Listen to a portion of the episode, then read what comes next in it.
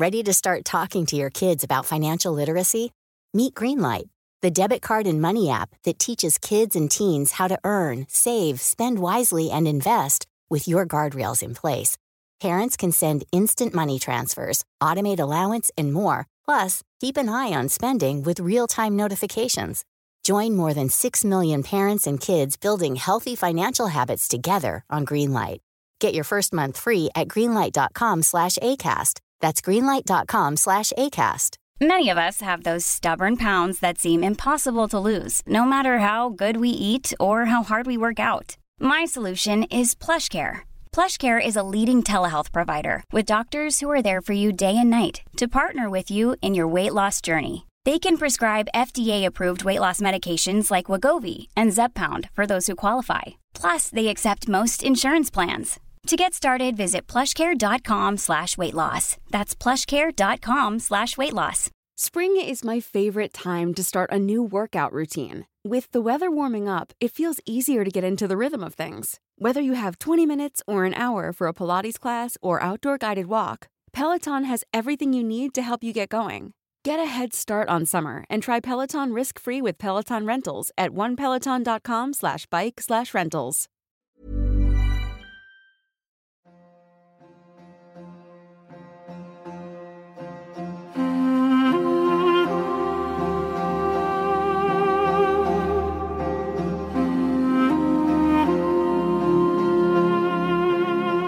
Assalamu alaikum wa rahmatullah. Before I introduce this week's show, I would like to make a plea for your kind support. Alhamdulillah, we have now passed our 50th episode, and I would like to thank our team and you, the listeners, for your continued commitment to this podcast.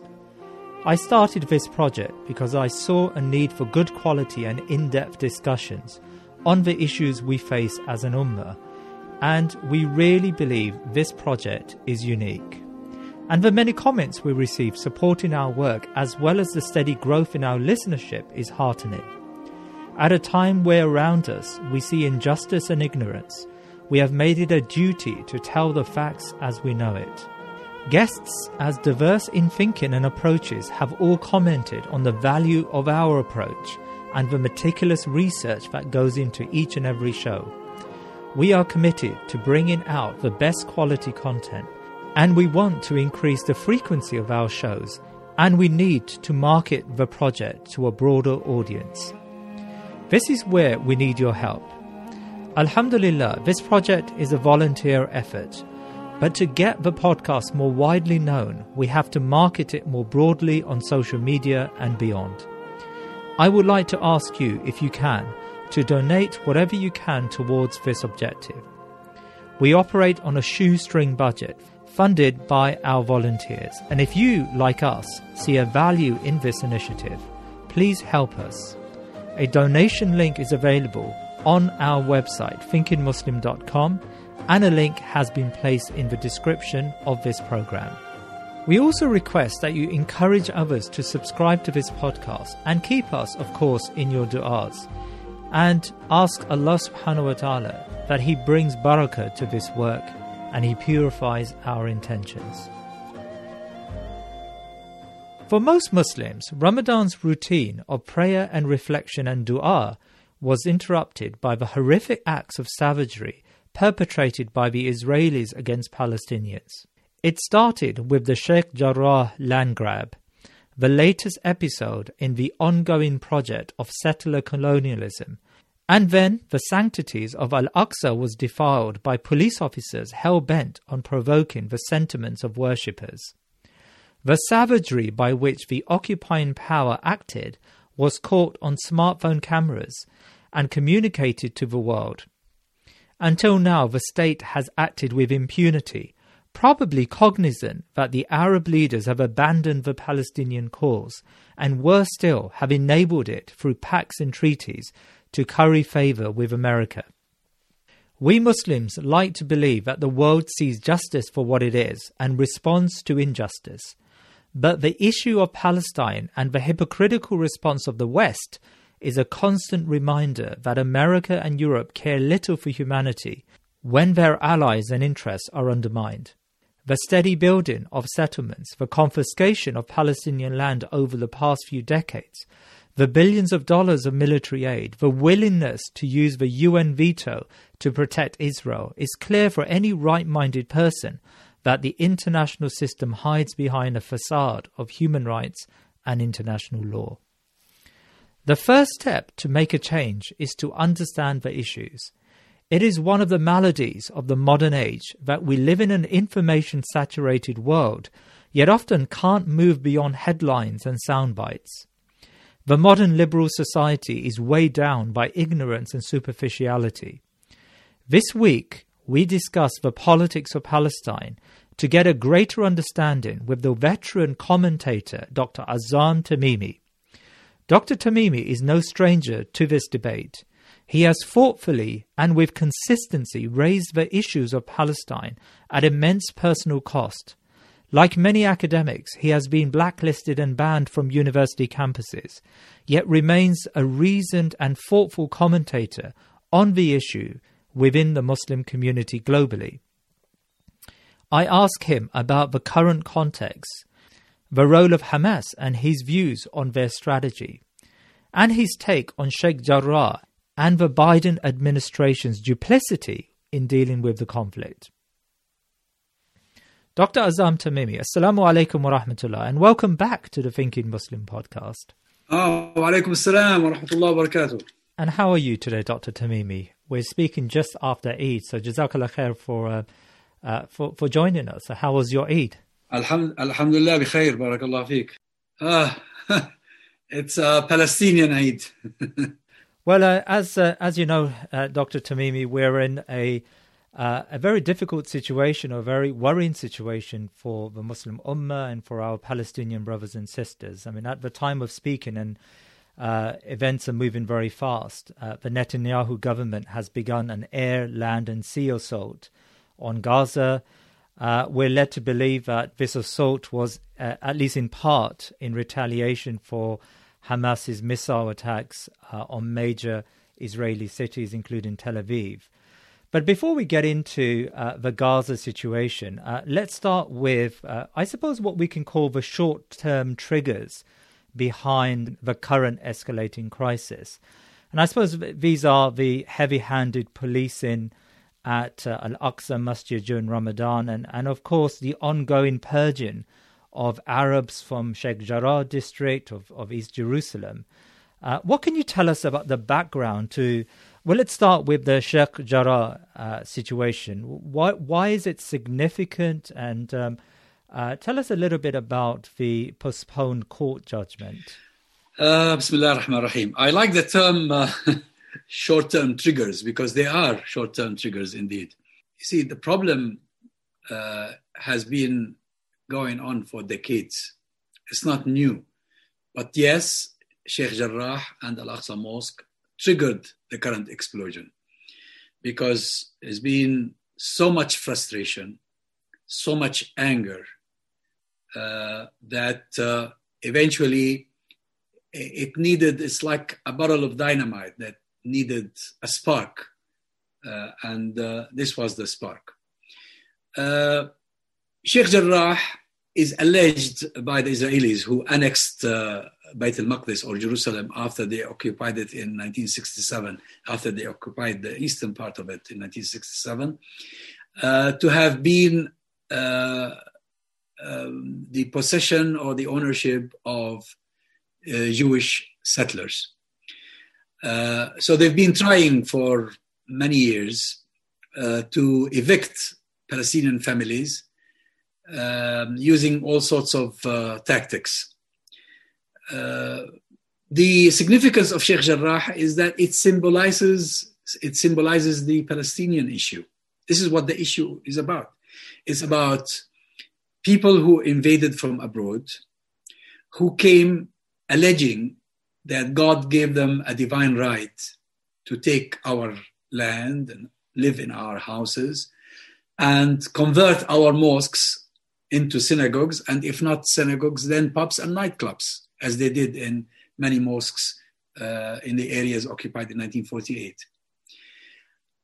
Uh, so it's it's a reminder to Palestinians uh, of the Nakba that happened in 1948 when uh, the majority of the population were uh, forcibly removed uh, from the land.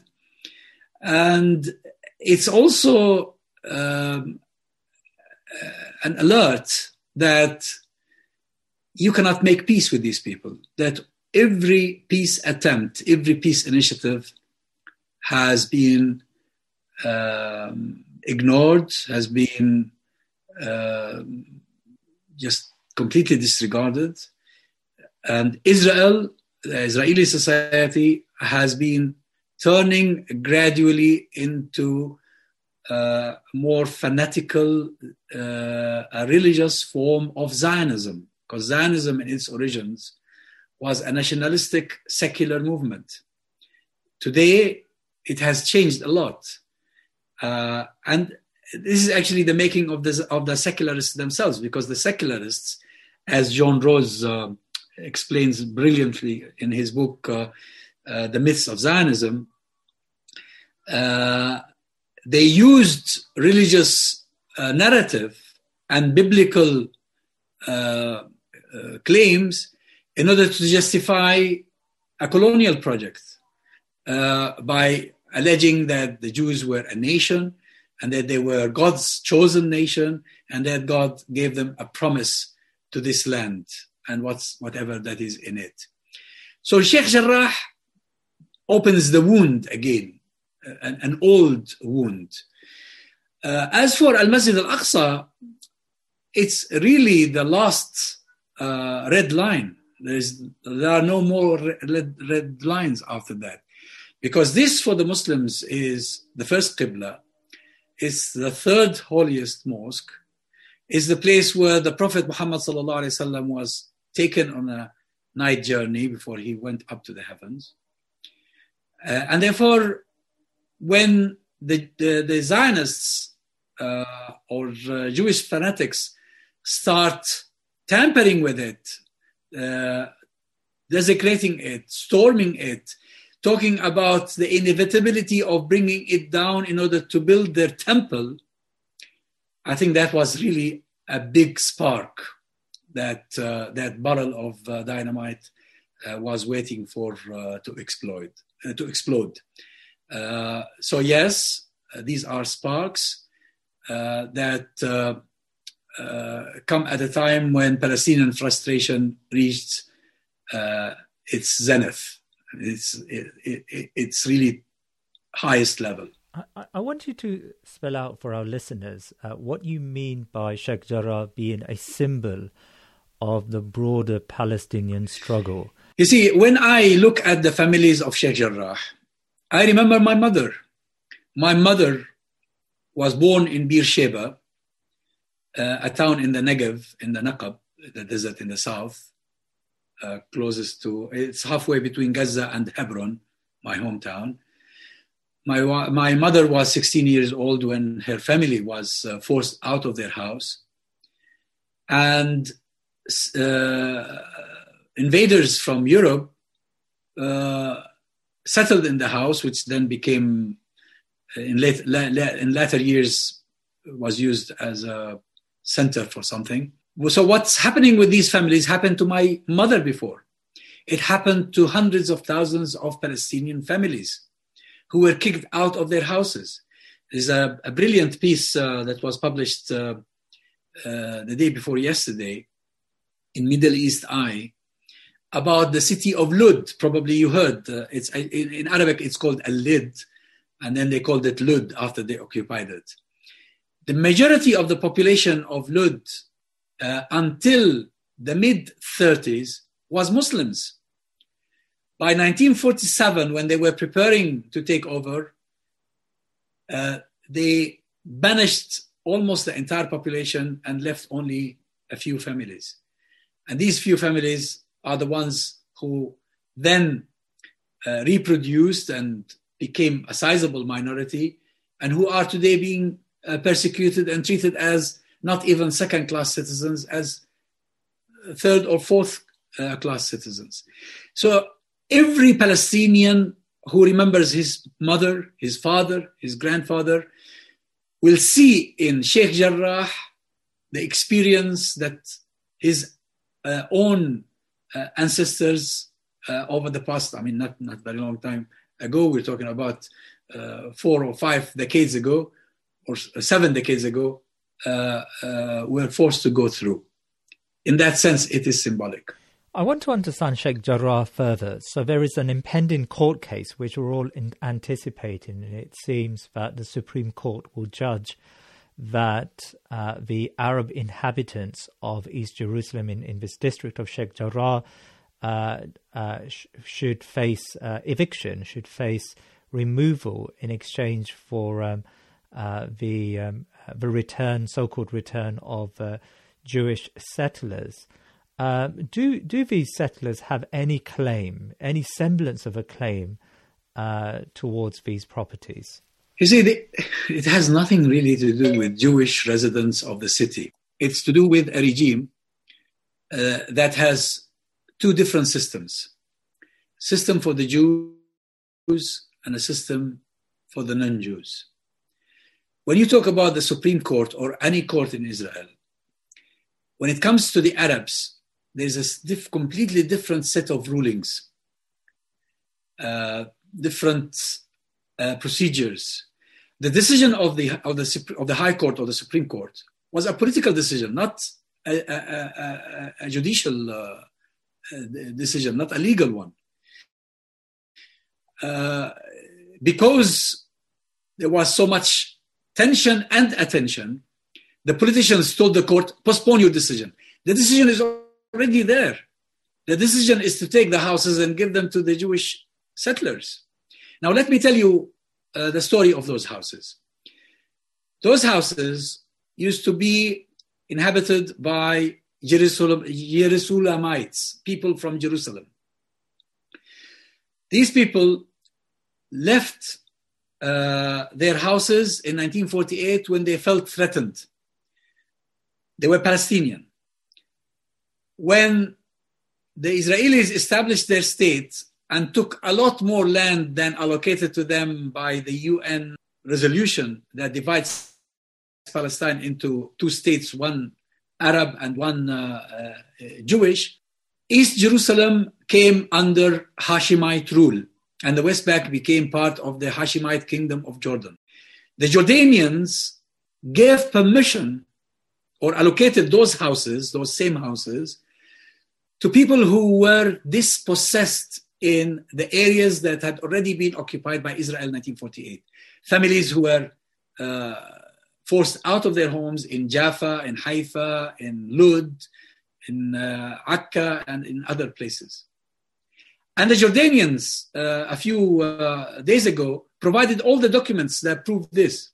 But we are not here talking about legal issues because there is no legality, there is no proper judicial system this is an apartheid regime and it decides politically as well as religiously what the palestinians can get or what they cannot get. So so if uh, so my understanding is that the attorney general uh, requested that the supreme court judgment is postponed. Uh, what lay behind that postponement? I mean of course if if it's a political decision and and uh, the Israeli state has uh, so far been inflaming um, uh, opinion in, in Palestine. Why hold back? Why reserve judgment to later on? I think they miscalculated. They thought it was going to be a piece of cake, uh, but uh, the Palestinians uh, uh, objected and resisted. Um, we, and it was the month of Ramadan when people come to the mosque every night, and Sheikh Jarrah is just a few uh, hundred yards away from from Al Aqsa Mosque. International pressure might have played a role in this because they were people were telling Netanyahu, "What are you doing? Are you crazy?" uh, and there was also opposition from within the Jewish, from the within the Israeli establishment itself. And I read uh, um, uh, a prominent, uh, a renowned uh, Israeli journalist saying that even the head of uh, settlement federation or something of this sort uh, in the West Bank objected to the decision to do what they were doing because it was it was inflammatory it was going to it, it was uh, agitating it was inciting and it was too risky and too dangerous so probably those factors together they decided to postpone until probably things uh, cooled off a bit or, uh, or, or moved on. But then uh, there was an escalation inside Al Aqsa Mosque, and this led to threats from Hamas and other resistance movements. The Israelis did not heed uh, uh neither the advice nor the uh, threats, and then we ended up having the war now. Well, can, can you explain uh, the Al Aqsa flashpoint? Um, so my understanding is that during um, the month of Ramadan, the Israeli forces, uh, Israeli police, um, quite purposely incited uh, Muslim worshippers and and created the conditions uh, for um, antagonism. What was behind that? If you agree, what was behind uh, that, um, that that that that approach to policing, which would have inevitably created uh, a problem? Um, on the 28th, there was uh, supposed to be, on the 28th day of Ramadan, there was supposed to be a march by Jewish settlers uh, who belong to a fanatical group uh, that believes Arabs have uh, no right to any part of Palestine, uh, to mark the unification of the city when it was occupied in 1967. And the head of uh, the commissioner of the police, who was recently appointed, I think he was appointed in January Uh, this year or the year before, I forgot, recently appointed, belongs to this group or very sympathetic toward this group. And he, did, he allowed them to have the march across Al Aqsa Mosque. But of course, prior to that, there were a few incidents, like the barricading of the plaza in front of the Damascus Gate where worshippers, after doing Taraweeh, come out and spend time, you know, the young men and women and chat and this and that, waiting for uh, Fajr prayers.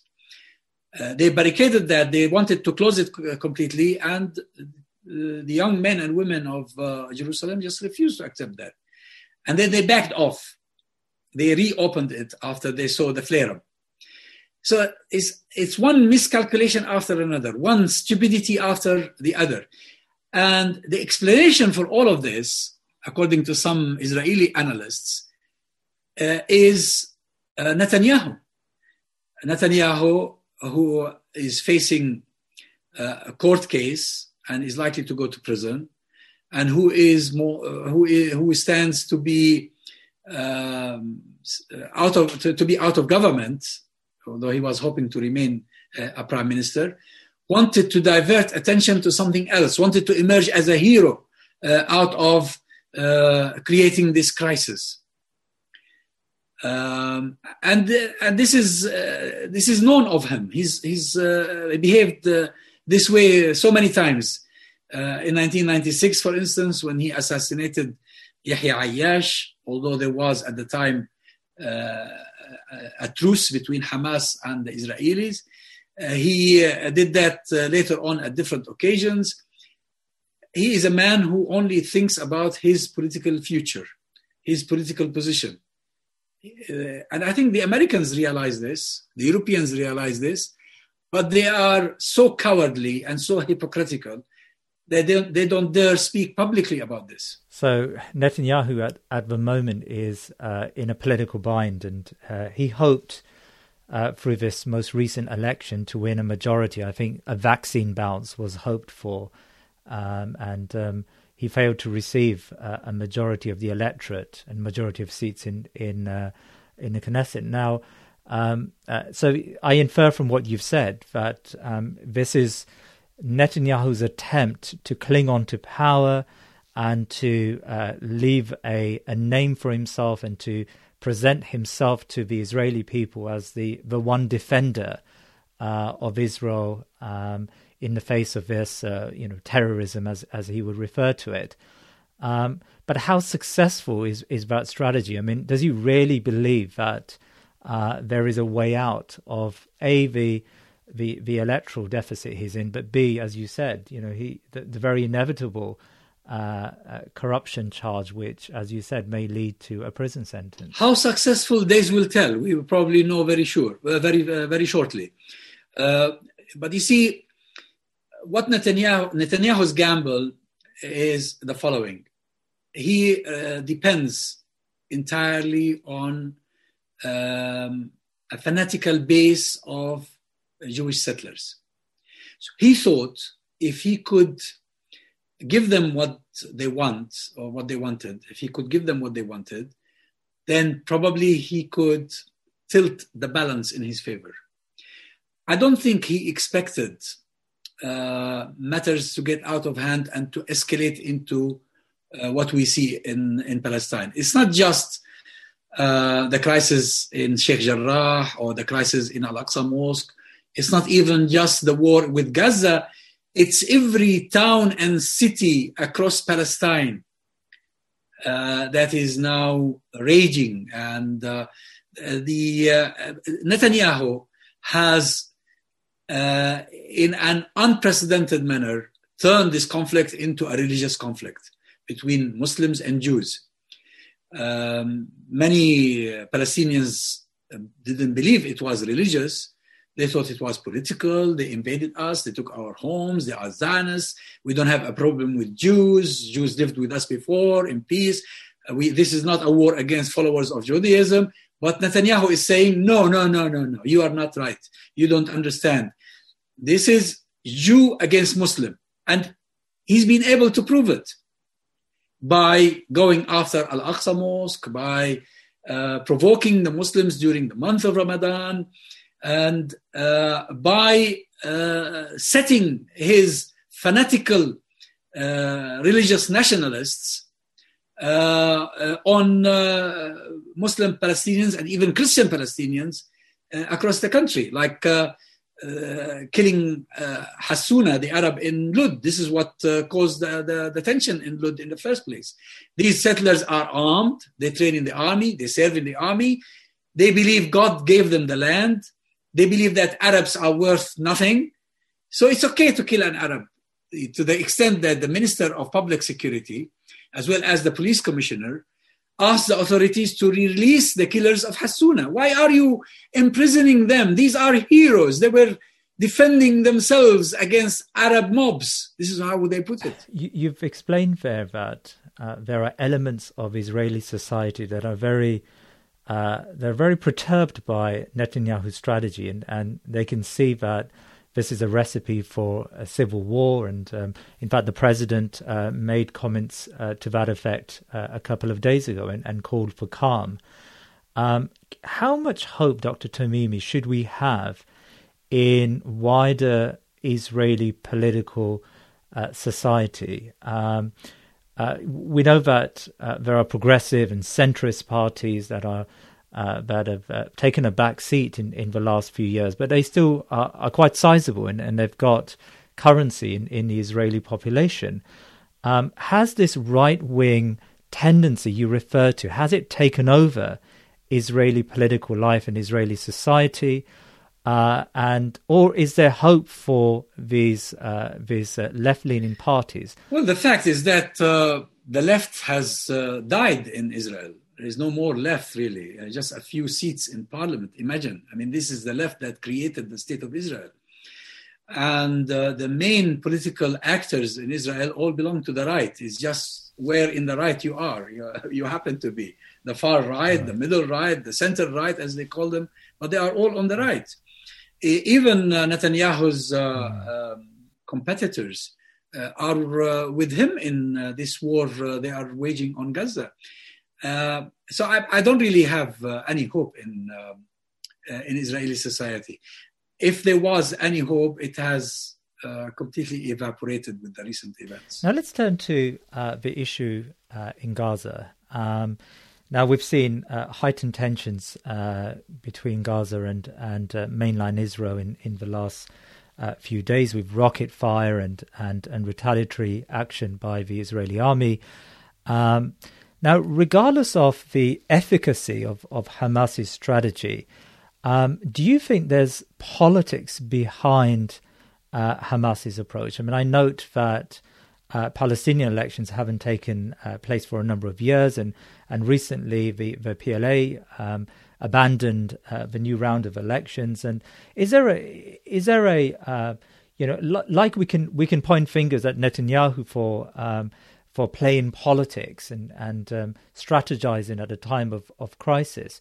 Uh, can one uh, levy a very similar uh, accusation towards Hamas? I don't see evidence of this. Um, I'll take you back to the uh, last few days when the Israelis were um, intimidating worshippers in Al Aqsa Mosque. Hamas gave the Israelis first 48 hours, then 24 hours, then until 6 p.m., they said to them, Get out of the mosque, or else we have to act.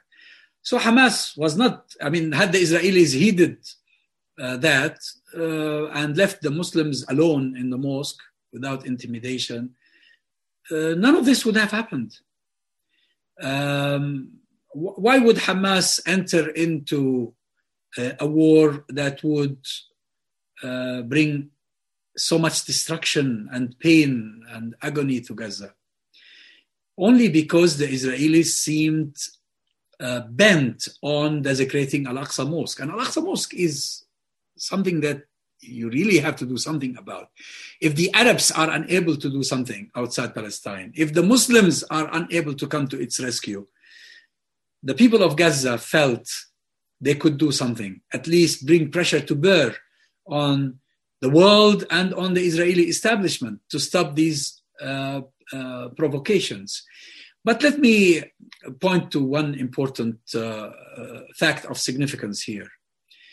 Gaza has been under siege since 2006 or 2007. Imagine, under very severe sanctions. Living in Gaza is like not living at all. Netanyahu would be the most stupid person on the face of the earth to think that he is adding pain to the pain endured already by the people of Gaza, who cannot find medicines for their children, who can hardly feed them, where there's very high rate of unemployment, where you are imprisoned in this uh, most highly um, or most densely populated uh, piece of land on the face of the earth, with no uh, clean water to even to take a shower.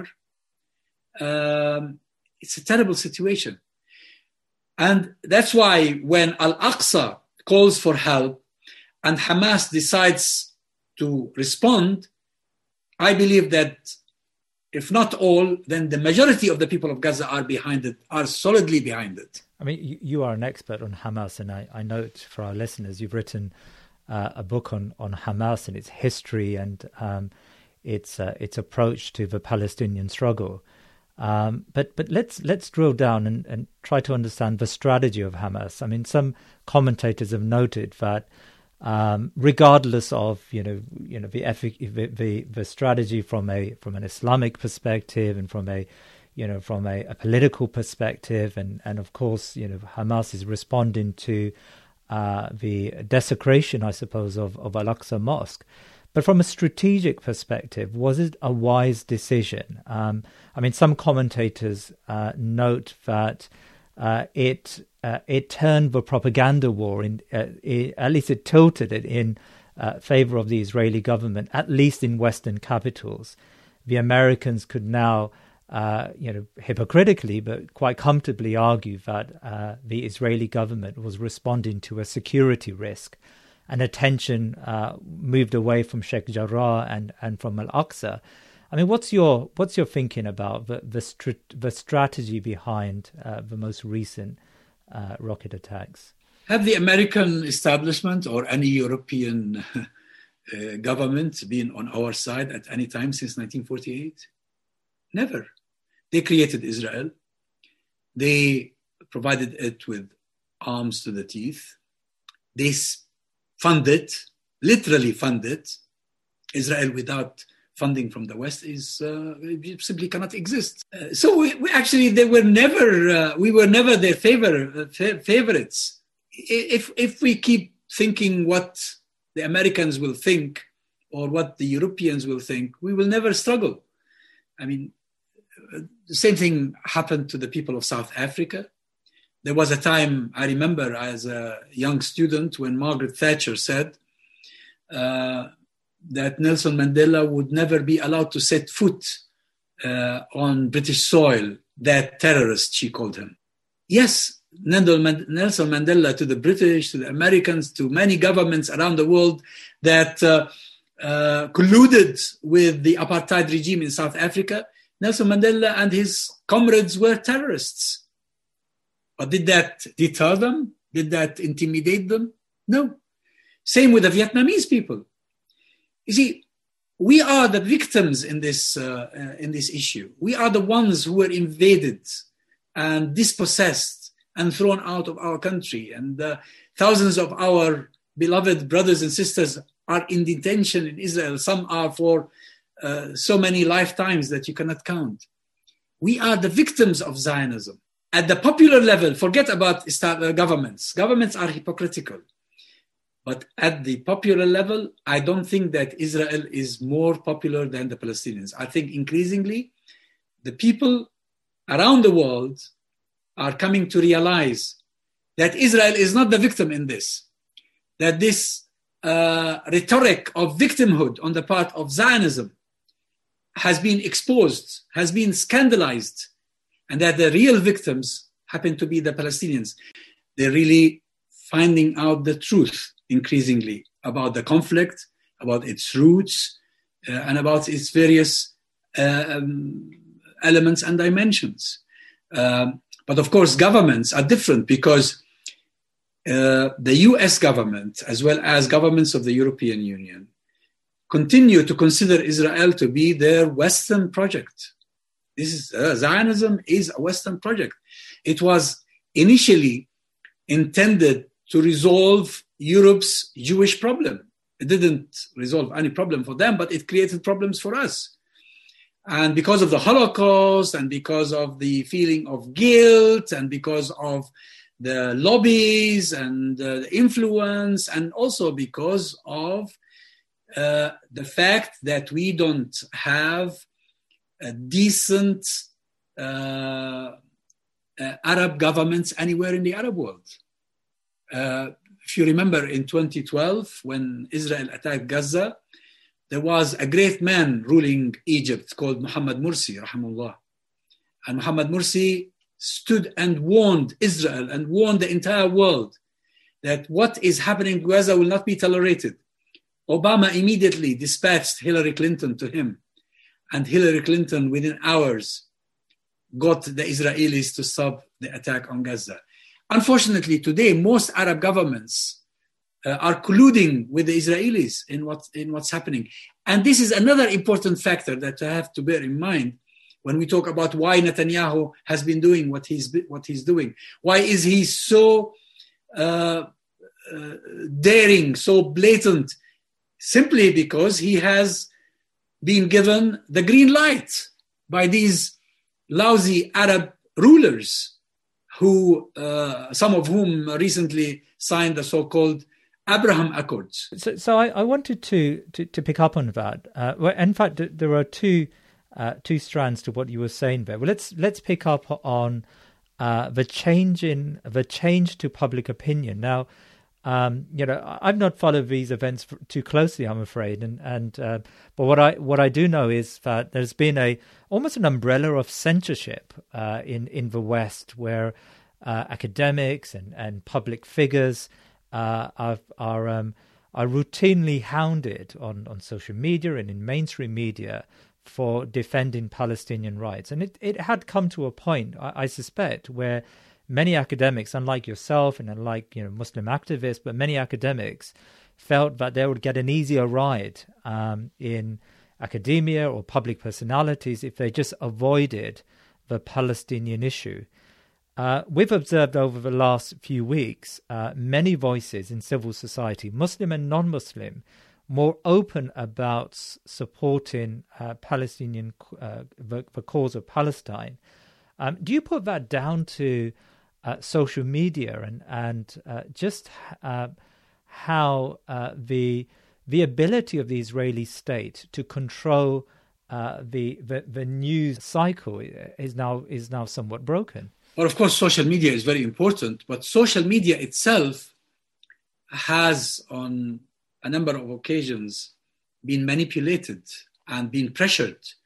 Uh, Facebook, uh, you'd receive a message from Facebook telling you that uh, you've gone against community, I don't know what they call them, community standards or, or whatever.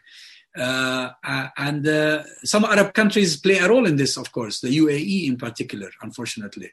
Now, um, there was a time when it it became very difficult to speak in support of Palestine. I'm t- take me as as a, as a as a case in point, as an example. I used uh, to be a regular speaker in universities on campus. I used to appear regularly on TV channels in the UK and elsewhere. And then suddenly, after the coup in Egypt, I was shut down, sh- uh, sh- uh, shut out completely from all of these outlets. Um, uh, the Zionist lobby in the UK um, uh, is uh, persistent in uh, intimidating universities if they invite someone like me who, who gives the Palestinian side of the story. And, and this has, has reasons. Uh, uh, let me tell you this uh, story, and it's a, it's a short story. I won't take long of your time. after 9 11, I was invited by the BBC to uh, a short debate with an Israeli academic who had been invited from Bar Ilan University um, to London to speak about a book he had just published or a theme he writes about called Islamic anti Semitism. And they said to me, We want you to listen to his lecture. And after the lecture, we want you to have a debate with him about what he says. I was the only non-Jew probably in, in that place because it was a Jewish center in the center of London. And after he finished his uh, lecture, uh, one of the main organizers stood up and said, commending, commending the uh, speaker for what, what he said about Islamic anti-Semitism and that anti-Semitism is inherent in Islam. This was his, his theme. The, the commentator said, uh, today we have a real problem in, on, in, uh, uh, in camp, on campus. Uh, Jewish students are losing to supporters of Palestine, and we need to do something about it. Supporters of Palestine are, are very persuasive, and our young Jewish students cannot uh, respond to their evidences or whatever their arguments. And we have uh, to find a solution to this. A few years later, we started seeing the solution, and the solution is to mobilize every authority, every pressure they could uh, exploit in order to shut us out, to prevent us from going to universities to speak to students, uh, allegedly because we are extremists or because we support Hamas or because we're this or that. And this, this then reached the media itself and the editors uh, and producers in television and newspapers started self uh, censoring. Uh, it's a terrible situation. But I think uh, during the past couple of years, we've seen a revolution. We've seen um, a rebellion. People are sick and fed up with this. Uh, that democracies, the oldest democracies in the world, are actually contributing to the curtailment of freedom of speech. Because when you uh, say you cannot invite someone who supports uh, Hamas to speak, uh, and you only invite people who support Netanyahu to speak, then that's one side of the story. And not only supporters of Hamas, it came down to supporters of Palestine, supporters of justice for the uh, for the Palestinian people. And uh, of course, because of the alternative media, which is the social media, uh, they could not uh, maintain uh, their uh, uh, exclusion for much longer. They could not keep us out for much longer because we started expressing our views, and others were starting to express their views through Twitter, through Facebook, through other uh, means. And if Twitter or Facebook or YouTube were to collide, uh, to, were, were, to collude with them, probably there would be uh, other alternatives. Uh, you see, it, this, this, is, this is really sickening what is happening to the democratic world.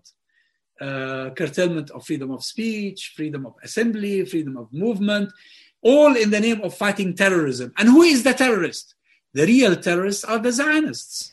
And I want to turn to America. I mean, you, you mentioned earlier that uh, the Americans have never been honest brokers when it comes to the Palestinian struggle. And uh, I think that was most acutely felt under the Trump administration. Um, you spoke of the, the so-called Abrahamic Abraham Accords, the, the deal of the century. But but what about the Biden administration? How do you appraise uh, Joe Biden? Well, Biden has so far failed. Uh, although there is uh, mounting pressure from within his Democratic Party uh, to change the, the, the approach to the Palestinian issue, I, I, think he is um, proving to be faithful to his vow uh, to be uh, a staunch Zionist. He announced this before, and a long time ago he said, if uh, Israel did not exist, America should uh, would have uh, had to to invent it. you see, the difference between one U.S. administration and the other is only really in the manner they speak about things. Biden says, "I am concerned." Trump would have said, "I support what's going on." But in, in, in conclusion, both are the same. There is not much difference. Trump was more vulgar than anybody else. But under Obama, Israel received the biggest package of aid ever in the history of the United States of America.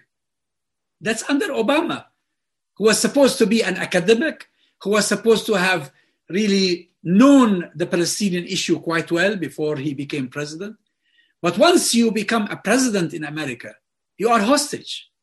You are hostage to all sorts of things that point you in one direction the preservation of Israel at the expense of anything else. It's been fascinating speaking to you, Dr. Tamimi. I just want to end with um, a reflection, really. You spoke about your family and and how they were treated in, in the initial setup of the Israeli state in the Nakba. Uh, tell me a bit more about the Tamimi family today. I mean, where where are you in in in Palestine and, and in the world, and and what are your hopes uh, for the future of um, some semblance of dignity when it comes back when it comes to uh, reclaiming your uh, your land? The Tamimis in Palestine are one of the largest uh, uh, clans if uh, one may describe it as a clan. We are named after a man called Tamim ad-Dari, Tamim al-Dari was a Christian who heard about the Prophet وسلم, and went to meet him in Yathrib in Medina and became a Muslim. And uh, he used to live in uh, in Hebron and the surrounding area, and that's why we're all uh, uh all his um, progeny uh, come from Hebron, but later on spread across Palestine and sometimes elsewhere in the uh, in the Arab region. Um, my own family, we are from the Sultan branch of the Tamimis because there are several branches. We've lived, uh, some of us lived in Beersheba, where my mother was born, and some of us uh, lived in Hebron. And when my mother and her family were forced out of their house in Beersheba, they went to Hebron, where the rest of the family was, and she married my father um, and I was born in 1955. Um, that's why I'm, I'm, writing my autobiography at the moment. And what I say right at the outset, I say, my story begin, begins with the Nakba. Although I was born uh, several years after the Nakba, I was born uh, eight years, uh, is it eight or seven years after the Nakba? Uh, but actually, my story begins with the Nakba because the Nakba forced my mother out of her house to come and live in Hebron, where she met my father and he married her. so that's that's my story. And, and the symbolism of this is that every single Palestinian that lives today has a link to the Nakba, has a link to this catastrophe that was inflicted uh, upon us. And that's why we can never forget. I remember when I used to have debates with Zionists in uh, occasionally in the UK. And by the way, most of them refused to have a debate with me. Most of them, to the extent that uh, uh, the Israeli embassy at one time issued a directive to uh, Jewish students on campus not to engage uh, in debates organized jointly by Islamic societies and Jewish societies uh, on campus because you will lose the argument. But at times when we had a debate, my opponent would beg me not to talk about history. Please, let's talk about the present. Let's talk about the future. How can we live in peace together in the future? And I'd say to him, How do you want me to forget what happened to my mother or to my father, where you justify inflicting the catastrophe upon my people because of the Holocaust? I don't deny the Holocaust. I don't belittle the Holocaust. The Holocaust is a crime against humanity. But the Holocaust was not perpetrated by my father or by my mother. The Holocaust was, perpetrated by Europeans, your fellow country, countrymen. And then now you come to occupy my country because you are a victim of somebody else. So history is of the essence. And we cannot, we can never forget history. And that's why we need to teach our children our history. We need our supporters also to learn history because once you know how this conflict started and how it developed, you will have a very strong argument against the Zionists. Dr. Tamimi, when do we hope to uh, to read your um, uh, your autobiography? When when are you planning to publish it? I have to finish it first. I'm uh, I, whenever I go back to uh, working on it, something like this happens, and I'm busy all day doing interviews or things. But I, I hope I want I want to for the sake of my children. I want to finish writing. It. I, I think for the sake of uh, for all of us, I think we will benefit a lot from uh, uh from your story, inshallah ta'ala. And I pray, I pray Allah subhanahu wa ta'ala keeps uh, your your family safe. And um, uh, finally, are you hopeful, Doctor Tamim? Are you hopeful about Palestine or or you know often we we can come to a view that we can surmise that uh, you know it, it's it's a lost cause now. I mean what what uh, the muslim palestinians have uh, can never make up a state. I mean the two state solution as as they call it um, uh, is is unrealizable. Um, you know do you have hope for uh, for the palestinian cause moving forward? I never lose hope I may at times feel the pain of my fellow countrymen. I may at times feel a bit depressed because we are being let down by our fellow Arabs and fellow Muslims sometimes. But I never lose hope. And by the way, our issue is not a Palestinian state. I don't, I don't give a damn about a Palestinian state. Actually, there was never in history a Palestinian state but there was a Palestinian homeland. Our issue is a homeland that was stolen from us, and we want to get it back. I, my, my optimism increases when I see the images of the young men and women who were born as Israeli citizens, Arabs, but Israeli citizens, who today are telling us they have not forgotten what happened to their grandparents and are taken to the streets and are defying the occupation and challenging its various uh, authorities. I am full of hope. Dr. Tamimi, I thank you for your time today. Assalamu alaikum wa rahmatullah. You're welcome. Alhamdulillah. Thank you very much. Thank you for giving me the opportunity. Wa alaikum assalam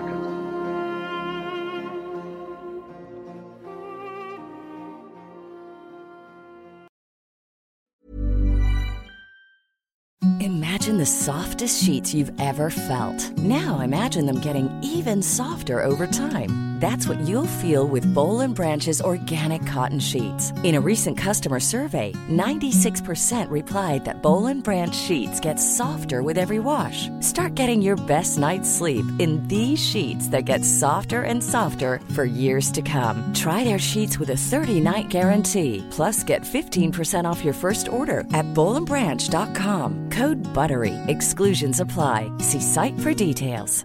Hi, this is Kristen. And this is Jen from My Mom So Hard. And we're here to talk about By Heart. Do you remember when you were nursing and you were like, I want to give the best thing I can to my baby? Well, we've got that for you. It's called By Heart, and it is a infant nutrition company built from the ground up to deliver real innovation on behalf of babies and parents. Curious about By Heart? Redeem your welcome offer at byheart.com slash podcast with code MOMS20 for a limited time. Additional terms and conditions apply. Tell them my mom so hard sent you. Hello, this is Danny Pellegrino, host of the Everything Iconic podcast, and I'm here to tell you all about Splash Refresher because hydration is mandatory, but boring is not. Now, I love my water, but if I don't spice it up, I'm not going to finish what I took out of the fridge. That's why I love my Splash Refresher, which is flavorful, delicious, bright, hydrating, and zero calories. The wild berry flavor is my fave. No, wait, is the pineapple mango flavor my fave? You know what? All five craveable splash refresher flavors are my fave because they're so delicious. So get hydrated and enjoy it with Splash Refresher.